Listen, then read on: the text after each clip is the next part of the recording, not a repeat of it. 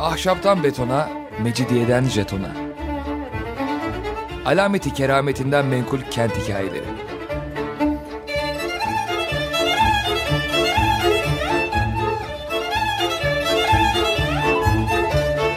Hazırlayan ve sunan Pınar Erkan.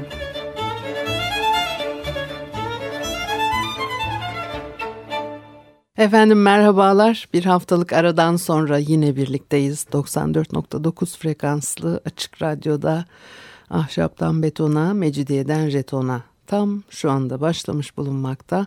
Anlatıcınız ben Pınar Erkan. Elektronik posta adresim pinarerkan.yahoo.co.uk Bakalım bugün programımızda neler var.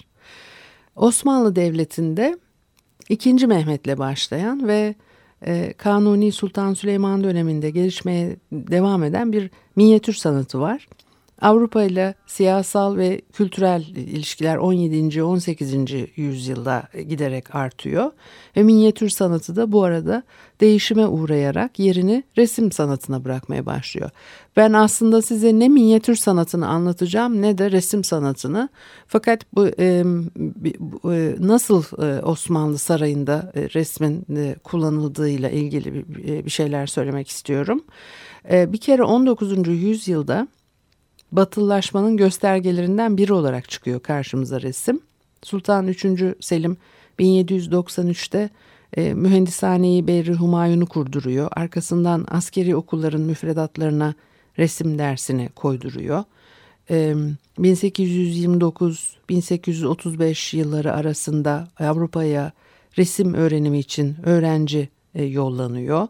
Batı'da resim eğitimi alan e, Osman Hamdi Bey, Şeker Ahmet Paşa, işte Süleyman Seyit gibi isimler 1870'te geri dönüp Osmanlı resim sanatına e, e, katkıda bulunuyor. Çok ciddi tabii ki yani Osman Hamdi Bey filan. 1883'te Sanayi Nefise Mektebi'nin 1909'da Osmanlı Ressamlar Cemiyeti'nin kurulması, 1908 yılında ilan edilen ikinci meşrutiyetle daha fazla öğrencinin e, resim eğitimi için Avrupa'ya gönderilmesi, bu öğrencilerin sonra 1914'te yurda dönerek yeni resim anlayışlarını başlatmaları, e, Şişli Atölyesi'nin e, kurulması, sonraki yıllarda e, tabii resim eğitimine destek veren okulların açılması vesaire. Böyle bir önemli bir dönem 19. yüzyıl. Şimdi Osmanlı padişahlarının kendi portrelerini yaptırmaları e, Fatih Sultan Mehmet'in e, İtalyan ressam e, Bellini'yi İstanbul'a çağırarak e, yağlı boya bir portresini yaptırmasıyla başlamıştı. İkinci Mehmet'ten sonra e, padişah resimlerinin yapımında bir e, duraklama oluyor. Bellini e, 2. Mehmet'in resmini 15. yüzyılın sonlarında yapmıştı. Bundan e, e, sonra gelen 200 yıllık süre zarfında Avrupalı ressamlar padişahların resimlerini yapıyorlar. Fakat e, bu resimlerde dönemin Avrupa'sındaki siyasi kaygıları, korkuları görmek son derece mümkün. Padişahlar garip garip kıyafetler içinde olabiliyor. anatomik bozukluklar karşımıza çıkabiliyor. Sonra e, Osmanlı e, e, devleti farklı bir tutum sergilemeye başladı. Örneğin 18. yüzyılda Ermeni ressam Rafael Manas saray ressamı e, oluyor. Tuval resmine geçişin önemli bir ismi Rafael.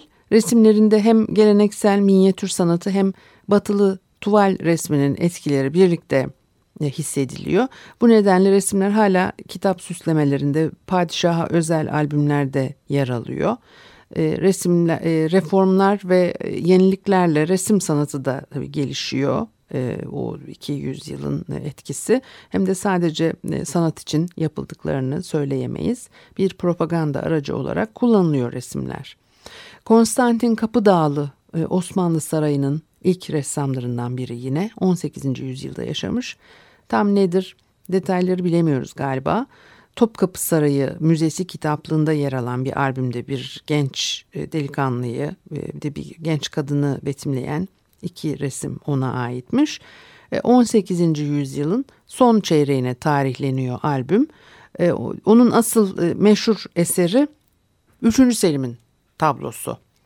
Tabloda 3. Selim bağdaş kurmuş oturuyor. Sağ elinde tesbih var. Yüzü uzun bir sakalla çevrelenmiş. Başındaki sarık değerli taşlarla bezeli.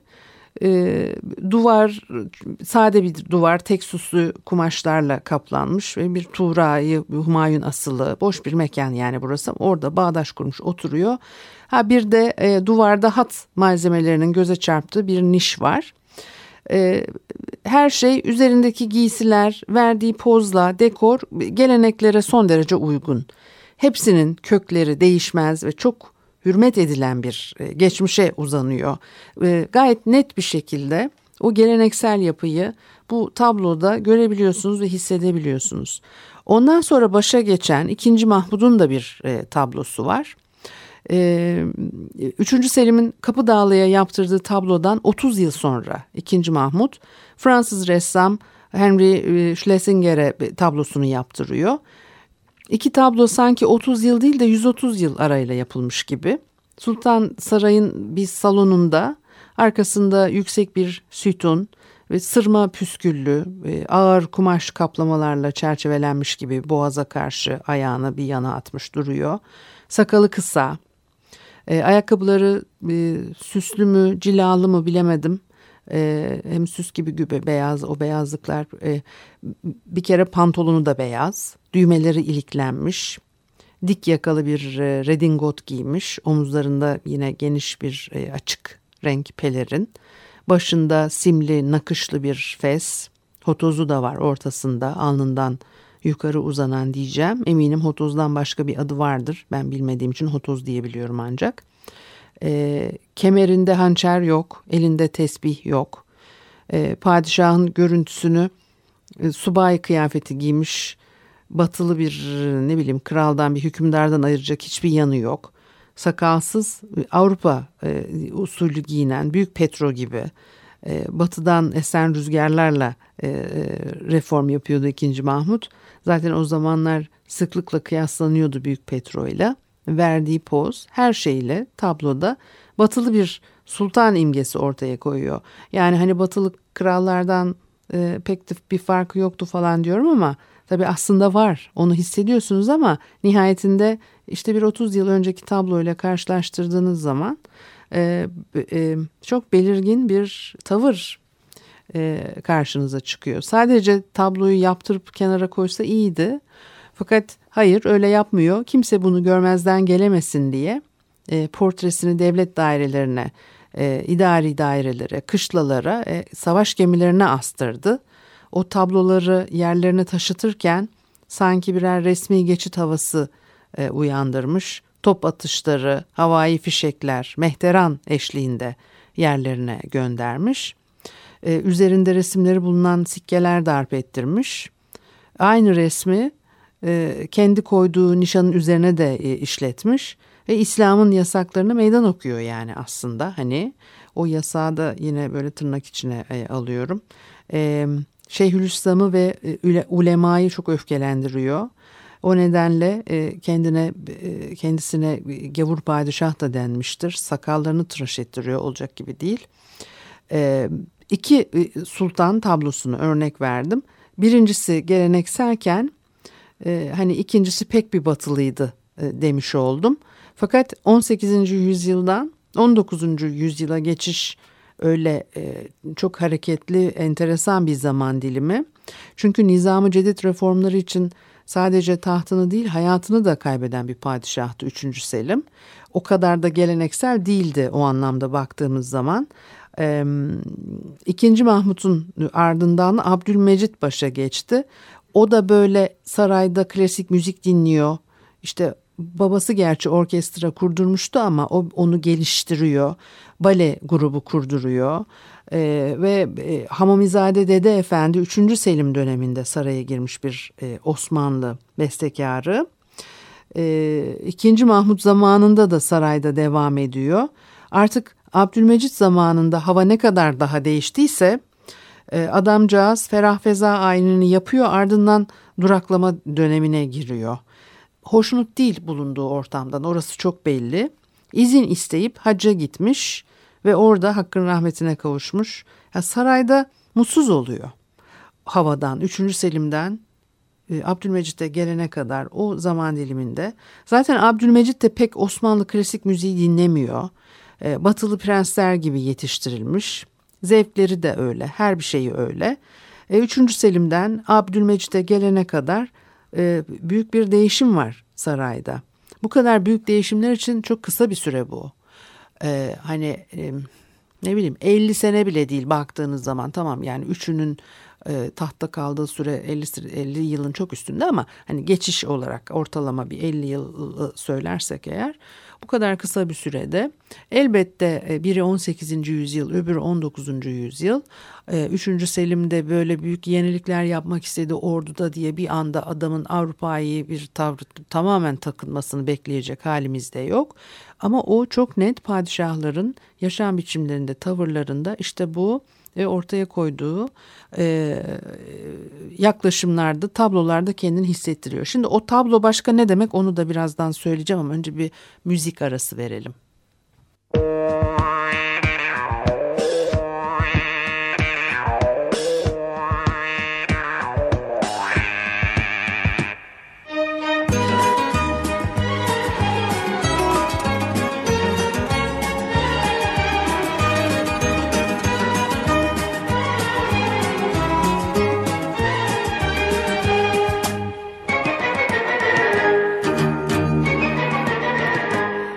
Bilsen neler dönüyor şu garip dünyada Arkadaşlık düşmanlıkla yan yana Bazen sebep bir aşksa çoğu zaman da para Değiştirir insanları hep bir anda Hiç bunları kendine dert etmeye değer mi? Şu kısacık ömürler yeter mi? Hoş görsen affet gitsin aldırma. Büyüklük sende kalsın sonunda. Sen sarıl o sana sarılmazsa. Sen unut unutmazsa. La la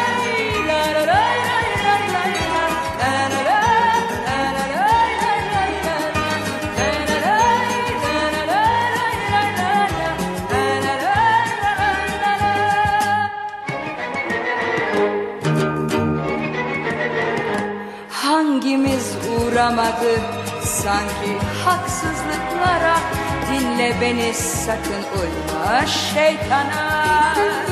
Pişman oluyor herkes sonra yaptıklarına Esir olma boş yere gururuna.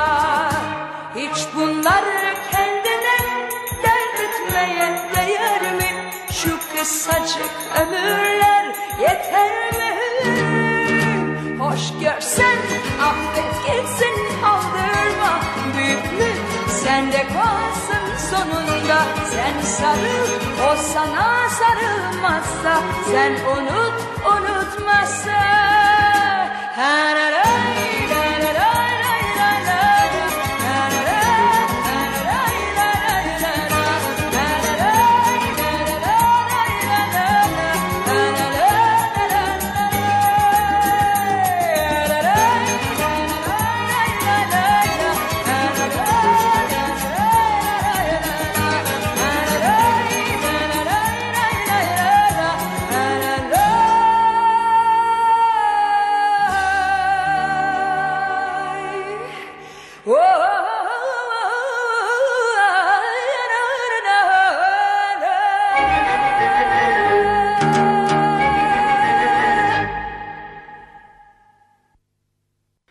Efendim Açık Radyo'da Ahşaptan Betona, Mecidiyeden Jetona'yı dinlemeye devam ediyorsunuz. Haliyle de Pınar Erkan'ı e, dinlemiş oluyorsunuz. E, İkinci Mahmud'un ve önce üçüncü Selim'in arkasından da ikinci Mahmud'un yaptırdığı tablolardan bahsettik. Ve buradaki kılık kıyafet duruşlarının ne kadar farklı olduğunu söyledik. Kıyafet dış görünüş her zaman önemsiz meseleler değil. Ee, bazen e, politik bir angajmanı da ifade ediyorlar. 1792'de e, aristokratik ipek çoraplara karşı e, sanskilotlar e, demokratik sadeliği savunan Fransızların yani, e, e, pantolonu buna bir e, gayet güzel bir örnek. Bazen yeni efendilerinin iktidarına veya daha önce görülmemiş bir e, e, uygarlık modeline mecburi itaat e, e gösteriyorlar. 1645'te Çin'i e, fethediyor Mançular ve e, ülkede yaşayanların saç örgüsü takmasını zorunlu hale getirdiler. E, bunu yapmamanın cezası idam. E, hayvan sürüsünü insan gibi e, giydirmeye e, önem veriyor Çar Büyük Petro. E, uzun sakalları ve yerlere sürünen entarileri bir fermanla yasaklıyor.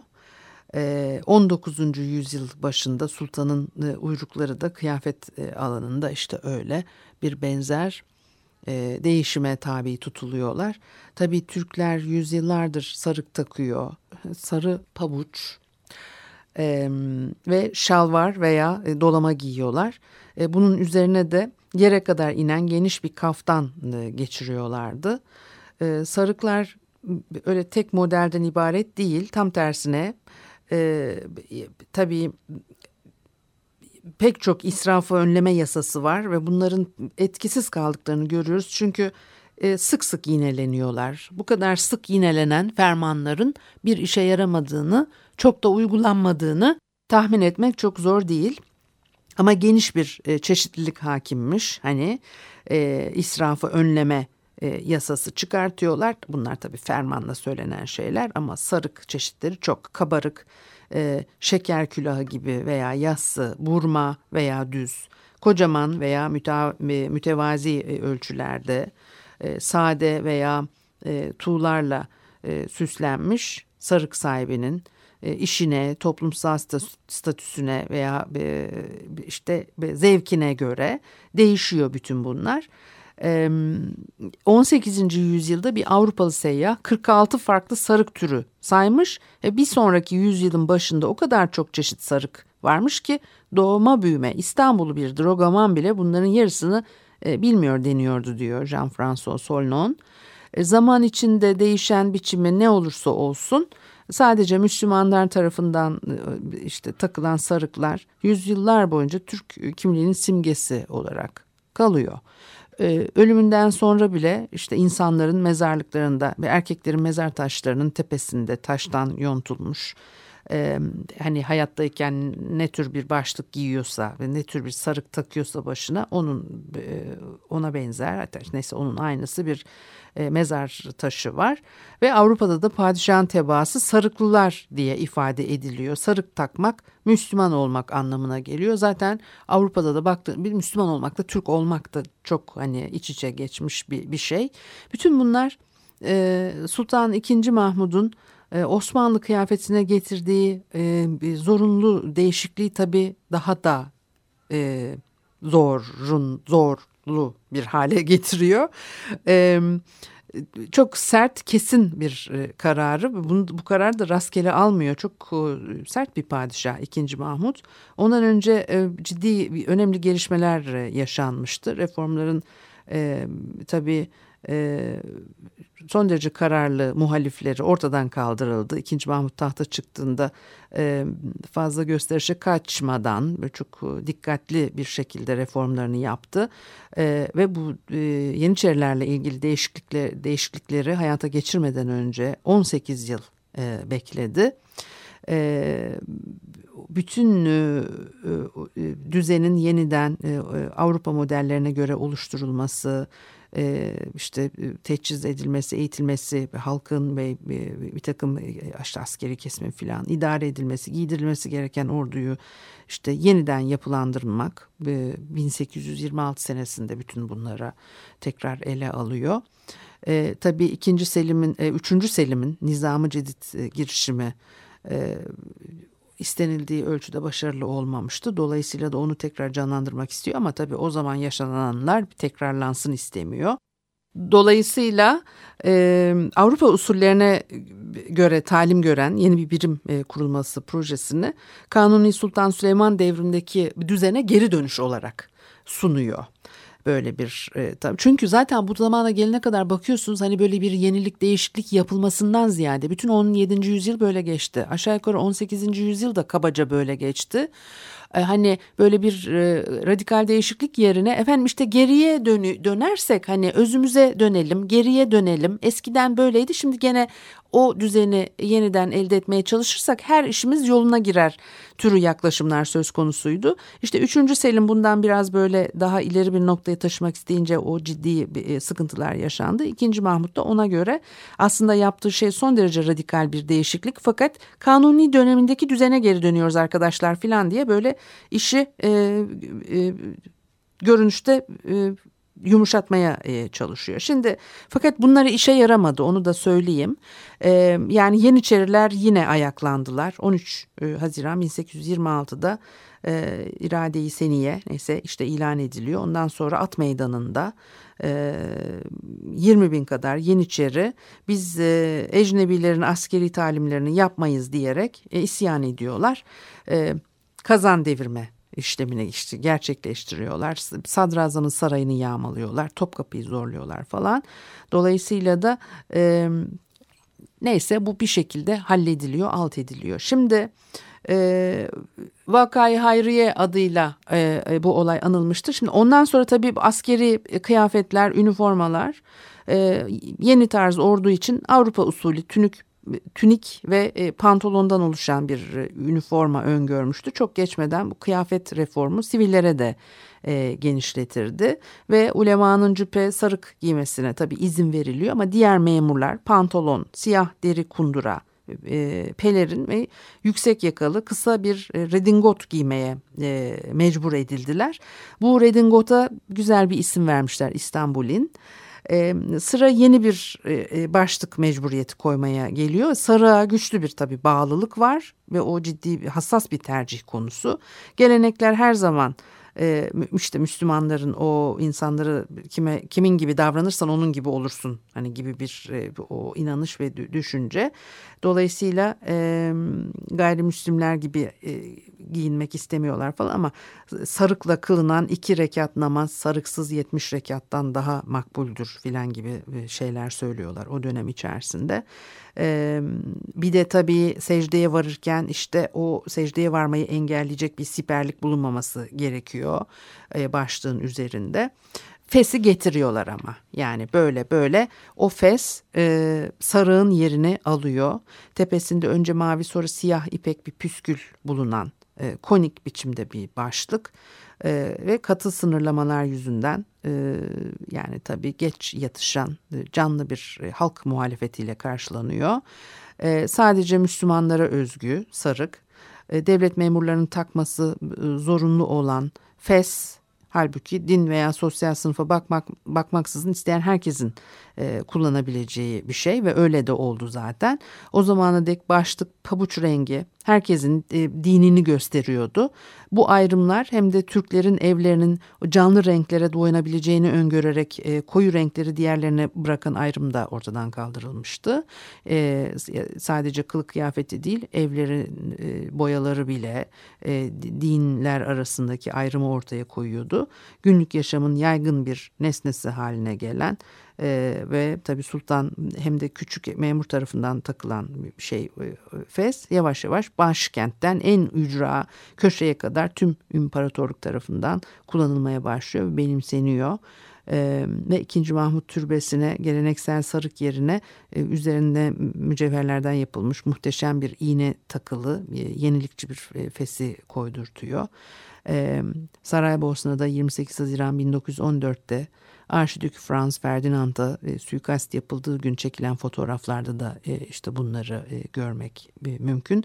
Sarığın yerini Fes alıyor ve Osmanlı kimliğinin yeni işareti modernitenin simgesi oluyor. 1925'e kadar da bu devam etmiştir. Ondan sonra da tabii bambaşka şeyler oluyor. Peki bu haftalıkta bu kadar. Haftaya görüşene kadar hoşçakalınız.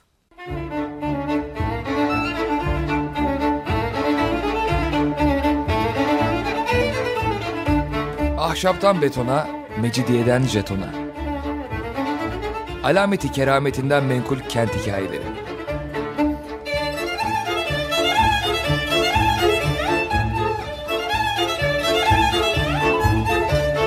Hazırlayan ve sunan Pınar Erkan.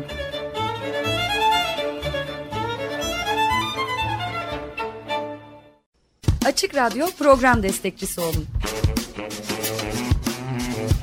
bir veya daha fazla programa destek olmak için 212 alan koduyla 343 41 41